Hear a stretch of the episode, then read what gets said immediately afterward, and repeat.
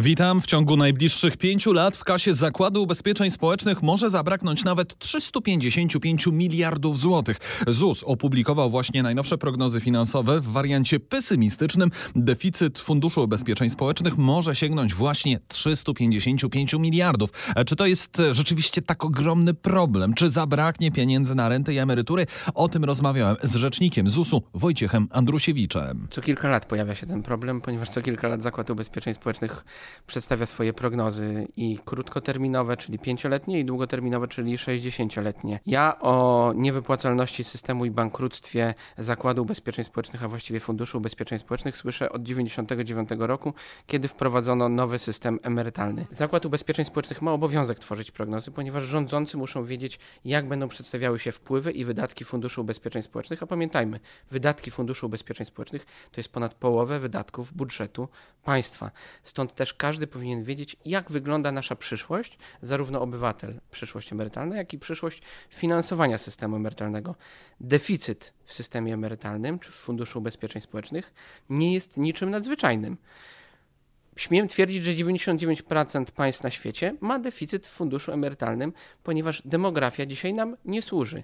Więcej ludzi przechodzi na świadczenia niż się rodzi. Z czego łatany jest ten deficyt? No bo spowietrzanie możecie albo brać kredyt, albo rozumiem przede wszystkim dotacja z budżetu państwa, tak? No na ten rok to było zaplanowane około 50 miliardów, jeżeli dobrze pamiętam, prawda? Ustawa o systemie ubezpieczeń społecznych jasno wskazuje źródła finansowania. Po pierwsze są to składki, które dzisiaj pokrywają nam w granicach 80% naszych wydatków, co jest wynikiem historycznym. Drugim źródłem finansowania jest zawsze podkreślam zawsze, dotacja z budżetu państwa. Nie jest to nic nadzwyczajnego, jeżeli to przewiduje ustawa. Trzecim jest kredyt, ale od kilku lat Zakład Ubezpieczeń Społecznych nie korzysta z żadnych kredytów. Dobrze, ale jeżeli popatrzymy w przyszłość, to tą dalekosiężną, to raczej ten deficyt w e, Funduszu Ubezpieczeń Społecznych będzie rósł, chociażby z racji demografii, tak? Będzie coraz więcej emerytów, będzie coraz mniej ludzi pracujących, chyba że coś nagle się zmieni w wieku emerytalnym albo przyjedzie do nas bardzo wielu pracowników z zagranicy, e, czyli coraz więcej trzeba będzie z budżetu państwa dokładać do systemu, żeby go utrzymać. Najważniejsze w mówieniu o deficycie w Funduszu Ubezpieczeń Społecznych jest mówienie o wydolności tego funduszu. To wcale nie są najważniejsze nominalne kwoty, bo jeżeli rosną wydatki, jeżeli rosną wydatki, rosną wpływy, logiczne jest, że kwoty nominalne co roku rosną. Rośnie także dotacja z budżetu państwa.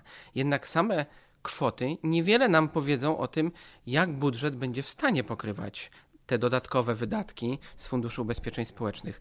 Więc prosto jest mówić i epatować 50 miliardami w danym roku, czy jak w najmniej korzystnym wariancie, który wyliczamy w roku 2024, możemy mówić o 74,5 miliarda. Tylko, że przeciętny obywatel nie ma żadnego odniesienia poza tymi zerami, które są na końcu tej liczby, nie ma żadnego odniesienia, jak sobie poradzi z tym budżet państwa. Dlatego najlepiej mówić o wydolności Funduszu Ubezpieczeń Społecznych. A w tym wariancie realistycznym, bo my opracowujemy trzy warianty: pesymistyczny, optymistyczny i taki realistyczny. W tym wariancie realistycznym nadal mówimy o wydolności Funduszu Ubezpieczeń Społecznych na poziomie 80%, a tak naprawdę to ten deficyt w Funduszu Ubezpieczeń Społecznych dodatkową, dodatkowym parametrem, który wskazuje na to, czy to jest problematyczne, czy nie jest, jest jego odniesienie do PKB. I w tym najbardziej realistycznym wariancie mówimy, że ten deficyt nam wzrośnie o 5 setnych czyli z 1,95 na dzisiaj do 2% w 2024 roku. To jest odniesienie do PKB. I to nam mówi o tym, jak będziemy sobie w stanie radzić z tym deficytem. To tylko dla jasności na sam koniec. Te najnowsze wyliczenia nie powodują, że zakład musi podejmować jakieś nadzwyczajne działania, prosić o jakieś nadzwyczajne pieniądze, e, operacje finansowe, nic takiego. W ubiegłym roku zrezygnowaliśmy z ponad 11 miliardów złotych dotacji. W tym roku, mimo konieczności wygospodarowania w granicach 8,5 miliarda złotych na 13 emeryturę, Zakład Ubezpieczeń Społecznych nie występował o do, zwiększenie dotacji z budżetu państwa i na pewno o takie zwiększenie dotacji nie wystąpi. Stąd też, jak widać, nie ma problemu i podkreślam, nie epatujmy kwotami nominalnymi, miliardami złotych, to obywatelom niewiele powie. Mówmy o tym, jak będziemy sobie w stanie radzić z tym deficytem i z dotacją z budżetu państwa.